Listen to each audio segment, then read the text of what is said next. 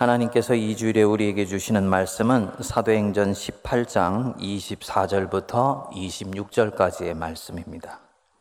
알렉산드리아에서 난 아볼로라 하는 유대인이 에베소에 이르니 이 사람은 언변이 좋고 성경에 능통한 자라 그가 일찍이 주의 도를 배워 열심으로 예수에 관한 것을 자세히 말하며 가르치나 요한의 세례만 알 따름이라 그가 회당에서 담대히 말하기 시작하거늘 브리스길라와 아굴라가 듣고 데려다가 하나님의 도를 더 정확하게 풀어 이르더라. 아멘. 유학생들이 외국에 나가서 유학을 하게 되면 낯선 문화 때문에 고생도 많이 하고 경제적인 어려움 때문에 힘든 것들도 있습니다만 더 크게 배우는 부분들도 있습니다. 그 중에 하나가 새로운 문물을 익히고 또 이들이 가지고 있는 삶의 방식을 몸으로 익히는 강점이 하나가 있습니다. 제가 유학을 갔을 때 캠퍼스 생활을 하면서 깊이 배우게 된 부분이 하나 있는데요.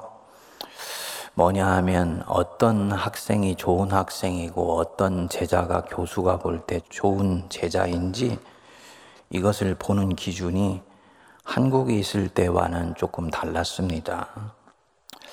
아마 그때나 지금이나 우리 한국에서 좋은 학생 혹은 좋은 제자 하면 얼마나 전공 분야에 대해서 해박하냐, 얼마나 스마트하냐, 얼마나 창의력을 가지고 있냐, 또 학문 생활도 결국은 조직 생활이니까 얼마나 예의가 바르고 조직 생활을 할 수 있도록 다른 사람을 배려하는 인성을 가지고 있냐, 뭐 이런 것들이 중요하겠지요.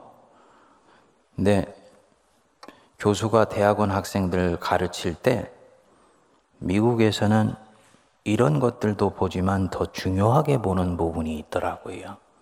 이게 뭐냐 하면 이 사람이 얼마나 티처블하냐는 것입니다. 잘 배우냐, 가르침을 잘 흡수하냐는 것입니다. 박사과정 학생을 뽑는데 티처블을 엄청나게 중요하게 보는 것을 보고 제가 깜짝 놀랐습니다. 처음에는 자기 말 잘 듣는 사람 뽑겠다는 뜻인가 하고 오해를 했어요. 그런데 그게 아니었습니다. 이 티처블 하다는 말은 굉장히 복합적인 의미였습니다. 어떤 학생이 티처블 하다 이 말은 바르게 가르치면 정직하게 받아들인다는 말입니다. 자기의 기존 지식이나 경험을 기꺼이 상대화하면서 낯설지만 바른 진리에 부딪혔을 때 수용하는 정도가 크다는 것입니다. 즉, 진리에 대해서 얼마나 유연하게 받아들이는 개방성을 가지고 있는가라는 것을 묻는 것이었습니다. 진리와 참지식 앞에 겸손한 거예요. 우리 성도님들은 어떠신지요? 스승이신 우리 예수님 보시기에 티처블 하신지요? 어느 날 내게 낯설게 다가온 해석일지라도 그 해석에 오류가 없으면 성경이라는 이 바른 진리 앞에 티처블 한지요? 아니면 내가 생각한 것과 다르면 튀겨내거나 저항하는 경향이 있는지요? 그것도 아니면 그냥 그대로 놔두고 나는 내 길 간다 하는 이런 스타일이십니까? 오늘은 이 문제를 좀 여러분들하고 같이 살펴보려고 그럽니다. 이 사도행전이 복음행전인데 이 행전의 역사가 익어가면서 새로운 사람이 한 사람씩 나옵니다. 그 중에 한 사람이 초대교회 때 신앙의 탁월한 변증가였던 아볼로입니다. 오늘 본문 24절에 보면 그는 알렉산드리아 출신의 헬라파 유대인입니다. 알렉산드리아 아시지요? 북아프리카 위쪽에 있는 지중해 연안 도시인데 1세기에 있었던 도시 중에서는 로마 다음으로 큰 도시였습니다. 원래는 알렉산더 대왕이 세계를 제패하고 난 뒤에 주전 300년 어간에 계획적으로 이 도시를 만들게 됩니다. 그야말로 학문의 전당으로 만들려는 그런 뜻을 가지고 도시를 만듭니다. 도시 구석구석에 엄청난 도서관들이 질비했다 그럽니다. 수많은 학자와 석학 지식인들이 이 도시 사람이 되고 싶어 했고요. 당연히 세계의 석학들이 이 도시로 밀려 들어왔겠지요. 교부 중에 교부이고 2000년 기독교 신학의 저수지라고 일컬어지는 어거스틴도 이 알렉산드리아에서 멀지 않은 다가스테라는 곳에서 태어났습니다. 그리고 이곳을 즐겨 드나들었습니다. 도시 전체가 진리에 대한 열망이 가득하고 서로 개방적으로 토론하고 합리적으로 대화하고 서로 편견 없이 결론이 나면 그것을 수용하는 분위기가 팽배한 도시입니다. 원래 상아탑으로 일컬어지는 대학의 이상적인 분위기가 바로 이런 것입니다. 흥미로운 것은 고증에 의하면 이 도시에 유대인들만 100만 명이 넘게 살았다 그럽니다. 그런데 이곳 유대인들의 성향은 다른 곳의 유대인들과는 달랐다고 합니다. 다른 곳의 유대인들은 대단히 율법주의적이고 율법을 지키는 것 자체를 생명처럼 여기는 반면에 이곳에 있는 유대인들은 메시아 대망 사상을 가지고 구약 성경을 연구하는 데 초점을 뒀다는 거예요. 그래서 이 도시에 있었던 유대인 아볼로도 이런 도시의 분위기처럼 성경을 집요하게 연구하고 파고 들어가서 탐구하는 그런 사람 중에 한 사람이었겠지요. 그리고 어느 날 예수에 대한 소식을 듣고는 그가 메시아라는 확신을 갖게 된 것입니다. 그리고 그때부터 25절에 나오듯이 주의 도를 배워 열심으로 예수에 관한 것을 전하고 다닙니다. 이 아볼로는 실로 바울과 함께 초대교회의 가장 탁월한 기독교 신앙의 변증가이면서 깊고 넓은 학문과 박학다식한 지식을 가진 사람이었습니다. 거기에 24절에 보면 언변이 좋고 성경에 능통한 자다 한 것을 보면 이 화려한 옹변술에서 나온 언변으로 많은 사람들을 설득해낼 수 있는 사람입니다. 그러니까 학문의 도시 알렉산드리아에서 아볼로의 이런 풍모가 갖춰진 것이지요. 그런데 아볼로가 에베소에 와서 자신의 이 재능으로 예수의 도를 전하는 중에 흥미로운 일이 벌어졌습니다. 지금 그가 주의 도를 열심히 강론을 하는데 그의 이 지식은 사도 바울을 비롯한 사도들에게 배운 것은 아니에요. 치열하게 구약을 연구하다가 스스로 깨친 것입니다. 일종의 학습 교인이지요. 이것도 정말 대단하지만 자연히 그의 가르침에는 이 사도적 계승의 흔적이 약하기 때문에 허점이 있을 수 있지 않겠습니까? 누가는 그 중에 하나를 25절에 슬쩍 언급합니다. 그가 일찍이 주의 도를 배워 열심으로 예수에 관한 것을 자세히 말하여 가르치나 그 뒤에 뭐라 그랬습니까? 요한의 세례만 알 따름이라. 요한의 세례, 물 세례만 한다. 물과 성령으로 거듭나지 아니하면 너희가 하나님의 나라를 볼 수 없느니라 했는데 성령으로 거듭나는 세례를 아직 모르고 있는 것이에요. 그러니까 이 사람이 성령으로 거듭난 본호계인 그리스찬은 아직 아니었던 것이지요. 어, 그런데 성경교사가 되고 성경을 꿰뚫어 가르칠 수가 있는가? 얼마든지 가능합니다. 머리로는 모든 것이 이치에 맞고 앞뒤가 분명해서 예수가 메시아라는 사실이 자기 마음에 딱 와닿았던 것입니다. 합리적인 이성으로 차곡차곡 변증하면서 예수가 그리스도시라고 전하고 다니는 것 얼마든지 가능합니다. 교회 안에서도 아직 이렇게 예수를 믿는 단계에 있는 사람이 있을 수 있습니다. 성령으로 거듭나지는 않은 단계. 예수가 내 영혼과 내 인생의 주인이 되지는 않은 단계. 이 아볼로가 주의 도를 이렇게 가르치는데 때마침 그 자리에 바울의 동역자인 브리스길라와 아굴라가 앉아 있었어요. 그런데 가만히 저 사람의 도를 들어보니까 다 맞는 얘기고 너무너무 시원시원해서 좋은데 뭐가 빠져 있는 게 있는 것 같거든요. 전달하는 지식은 다 옳은데 그 지식이 살아 움직이면서 사람의 심령을 찌르고 골수를 쪼개서 변화에 이르게 하는 그 무엇이 없다는 것을 알게 된 거예요. 아, 사도 바울이 우리에게 가르쳐 준 생명의 구주 예수 그리스도의 능력이 보이지를 않는 것이구나.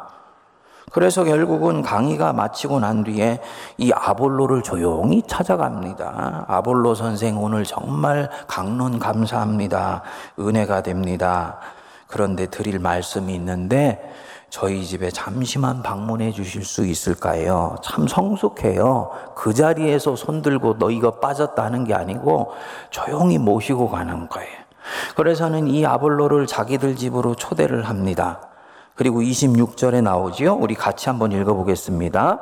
그가 회당에서 담대히 말하기를 시작하거늘 브리스길라와 아글라가 듣고 데려다가 하나님의 도를 더 정확하게 풀어 이르더라. 아블라의 강론 속에 빠져 있었던 하나님의 도, 생명의 구주 예수 그리스도를 믿는 것에 대해서 아는 것뿐만 아니라 예수 그리스도를 믿는 것에 대해서 더 정확하게, 더 온전하게 풀어 가르쳐 준 거예요. 여러분, 지금 이 장면이 머리에 그려지십니까? 지금 이 사도행전의 세계 안으로 한번 들어가 보십시오. 브리스길라와 아굴라가 어떤 사람들입니까? 18장 3절 그 앞부분에 보면은 이들 생업은 천막을 만드는 것이더라. 이렇게 나옵니다. 천막 제작업자들이에요. 천막을 지어서 생계를 유지하는 사람들. 바울도 본업이 천막지기이지요. 하지만 바울은 사실은 전문 선교자이고 목회자예요. 이들은 바울이 전하는 복음을 듣고 회심했어요. 그래서 그 뒤에는 바울의 동역자가 되어서 평생을 바울과 동역하면서 바울의 뒷수발도 하고 허드렛 일도 도와주고 손대접도 하고 어디에 가면은 모임을 조직화하기도 하고 사람들에게 복음을 전하기도 하는 사람들입니다. 이렇게 보면 이들은 아볼로 같은 대학자 앞에서 뭔가를 가르칠 수 있는 입장에 있는 사람이 아니라는 거 알 수 있죠? 그런데 이들은 지금 이 큰 학자이고 온갖 성경의 지식을 꿰뚫어 알고 있는 이 알렉산드리아 출신의 석학에게 뭔가를 가르쳐요. 이것도 기이한데 더 흥미로운 것은 아볼로가 이들의 가르침을 선선히 듣고 받아들인다는 것입니다. 여러분 이 장면을 떠올려 보십시오. 천막지기가 성경을 풀어주는데 이미 성경을 다 꿰뚫어 알고 있고 모든 지식에 탁월한 대석학이 천막지기의 말에 귀를 열고 눈을 반짝반짝 하면서 고개를 끄덕이고 그 말을 빨아들이는 거예요. 기이하면서 아름답지 않습니까? 겸손한 것입니다.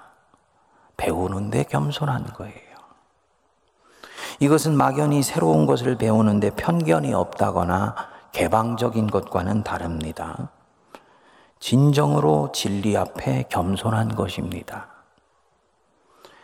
자기가 옳다고 여기는 것에서는 절대로 양보가 없고, 자기가 옳다 여기는 것은 무조건 100% 옳을 것이라고 여기고, 그 옳은 증거를 찾아다니는 확증 편향적 증세를 가지고 있는 우리 현대인들과는 결이 다릅니다. 아볼로는 석학인데, 대석학인데, 어떻게 그 자리에서 자기 가르치는 사람들에게 저항하지도 않고 튀겨내지도 않을까요? 오히려 이 천막지기들이 전하는 도를 고개를 끄덕거리고 귀를 쫑긋하면서 들을 수 있을까요? 그는 알고 있었던 것입니다. 자기가 전하는 도에 뭔가 1%가 빠져 있다는 것. 그래서 사람들이 듣고 재미있어 하고 공감은 하지만 사람이 변화되고 영혼이 뒤집어져서 회심하는 역사는 일어나지 않고 있다는 걸 어느 날부턴가 알고 있었던 것입니다. 뭔가 빠진 부분이 있는 것 같은데, 뭔가 이게 다가 아닌 것 같은데 그게 뭔지 모르겠어. 하는 마음이 예수의 도를 전할 때마다 느껴져 왔겠지요. 그리고 어느 날 이 천막지기들이 자기가 몰랐던 세계를 말해 주니까 귀가 열리고 가슴이 뜨거워지면서 듣고 수용합니다. 그러니까 참 진리를 깨달아 하는데 아주 목말라 하면서 겸손해요. 이게 진리의 사람입니다. 여러분, 이 사람 아볼로에게는 정말 무엇이 중요한 것입니까? 온전한 진리를 깨달아 아는 것이 중요해요. 그리고 그 진리를 통해서 내 속에 있는 죄와 허물로부터 완전히 자유롭게 되는 것이 중요해요. 진리를 알지니 진리가 너희를 자유롭게 하리라 했으니까. 그렇게 해서 그 깨친 진리로 나도 살아나고 다른 사람도 살아나게 하는 것이 중요합니다. 나머지는 배설물이에요. 내가 이미 가진 지식이나 지혜는 그다지 중요하지 않습니다. 자기 자존심도 중요하지 않습니다. 뭐냐? 무엇을 추구하며 살지를 아는 사람입니다. 우리는 흔히 겸손이라고 말을 하면 자신을 낮추거나 자세를 낮추는 것을 염두에 둡니다. 그리고 상대방에게 친절하고 온유하게 대하면 그것이 겸손이라고 생각을 합니다. 그렇지 않습니다. 자세는 낮추고 말은 부드럽게 하지만 그 안에는 자기로 꽉 차 있는 경우가 얼마나 많이 있습니까? 그것은 위장된 겸손일 수 있는 거예요. 참된 겸손은 나는 하나님 앞에 사는 자로서 늘 틀릴 수 있다라 라고 인정하고 살아가는 태도를 가진 사람이에요.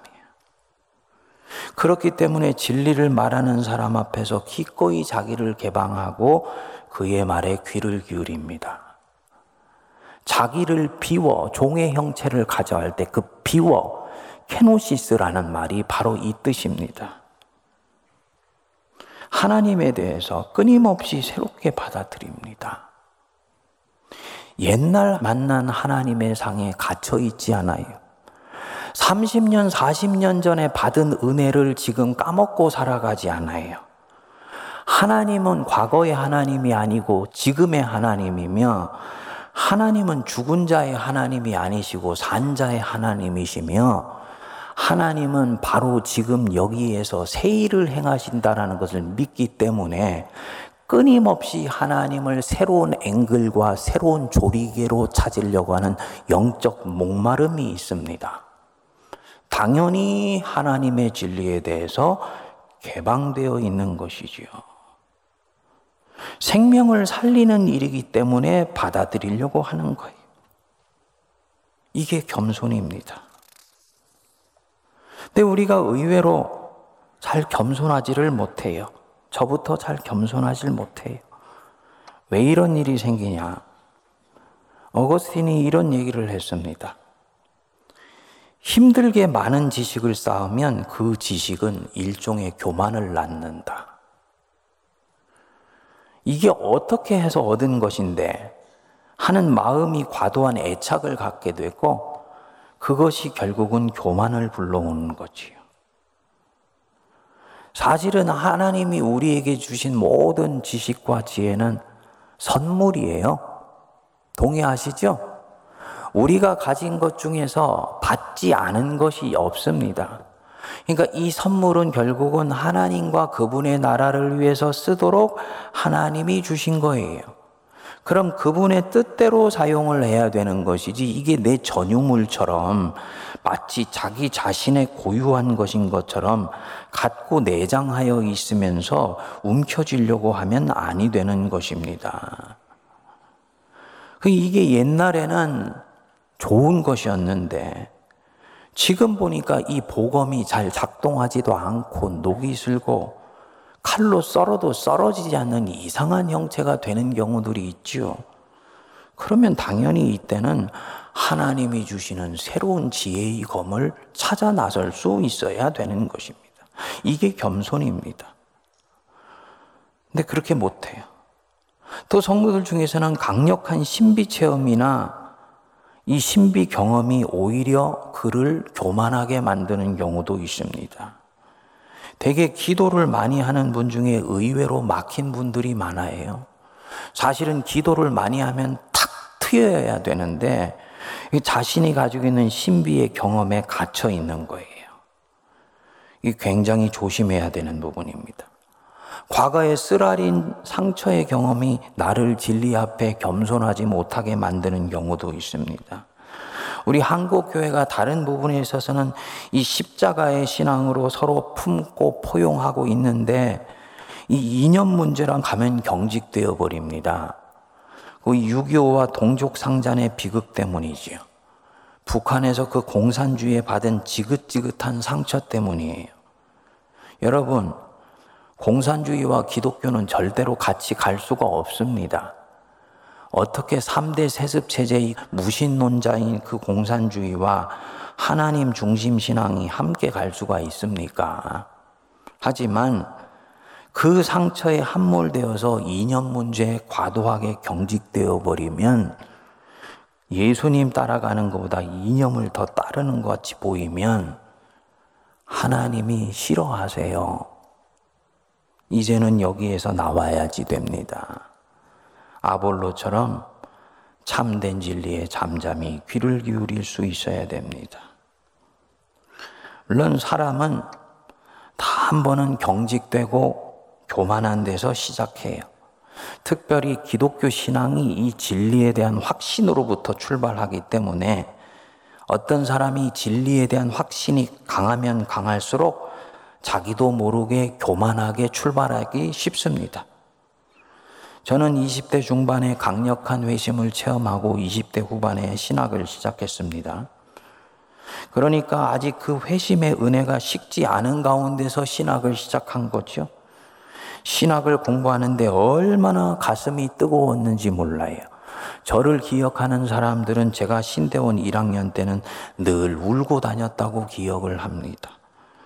채플에 들어가서 설교를 들으면 그렇게 은혜가 돼서 눈물이 나고요. 수업에 들어가서 수업을 들으면 그게 또 그렇게 감동이 되어 눈물이 나와요. 교수님들 강의 하나하나가 제가 흩어져 있었던 그 신앙의 파편을 하나로 연결시켜 주면서 신앙의 통합성을 가져다 주는 것 같으니까 뛸 듯이 기쁘면서 눈물이 나오더라고요. 그렇게 1학년을 마치고 이제 2학년을 올라갔는데 교수님 한 분의 수업이 전공 필수예요. 그런데 이 교수님의 수업은 전혀 눈물이 나오지를 않더라고요. 수업이 너무 건조하고 강의는 딱딱하고 강의 내용은 신학 지식을 전달하는데 국한되는 것 같고 그래서 제가 수업을 할 때도 수업이 끝나서도 그냥 입이 한 발이 나왔어요. 동료들한테 그렇습니다. 나는 저 교수님은 아직 구원의 확신이 없다고 봐.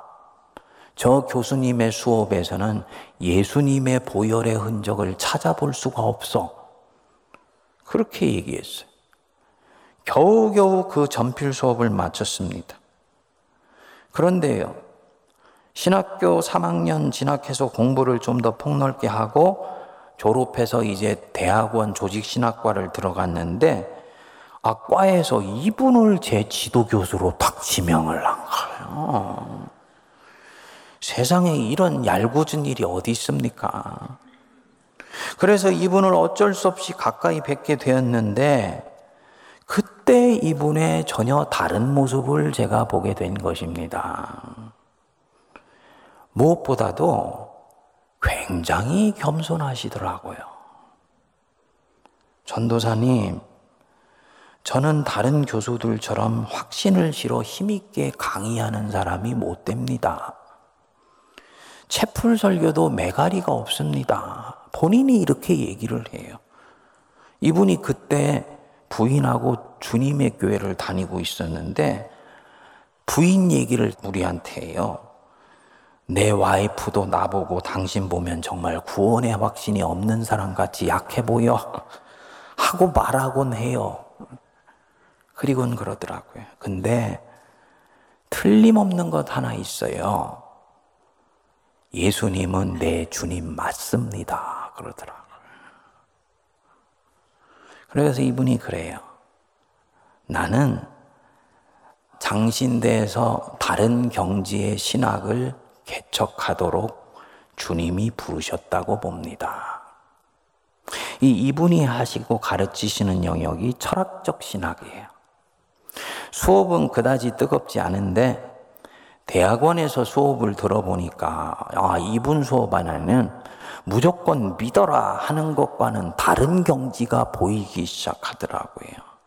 나중에 미국에 가서 신학이 넓어지고 좀 깊어지면서 이분이 변증 신학을 하고 있었다는 것을 알게 된 거예요.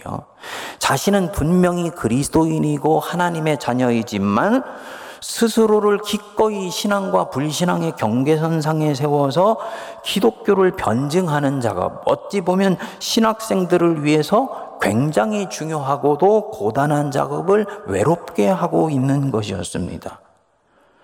제가 신대원 2학년 때 이분 수업을 들으면서 저분은 구원의 확신도 없는 사람이 신학을 가르치고 있다고 비분 관계했던 제 모습이 얼마나 부끄럽고 교만하게 느껴졌는지요.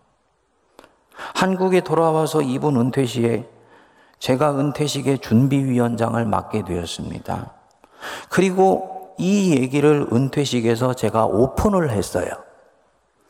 제가 그때 교수님 오해했었습니다. 정말 아직 신학이 뭔지도 모르고 진리가 어떻게 우리 손에 생명으로 오게 되는지도 깨닫지 못하면서 저는 솔직히 교수님이 구원의 확신도 없는 분이라고 그때 함부로 생각했습니다. 교수님 용서해 주십시오. 교수님하고 같이 그때 있었던 학생들이나 동료들이 다 웃더라고요. 어, 전혀 예상치 못했던 말이니까. 근데 저는 그 얘기 하는 게 맞다고 생각했어요. 여러분, 적어도 그리스도인이면 그리스도인은 그리스도를 위해 선한 일을 하도록 지으심 받은 자입니다. 그리스도를 평생 배워가도록 부름받은 자들이 그리스도인들이에요. 아멘 하십니까? 그리스도를 평생 배워가고 평생 진리를 배워가도록 초대받은 사람들이 그리스도인들이에요. 평생을 하나님과 그분의 세계를 배워가는 사람들이에요.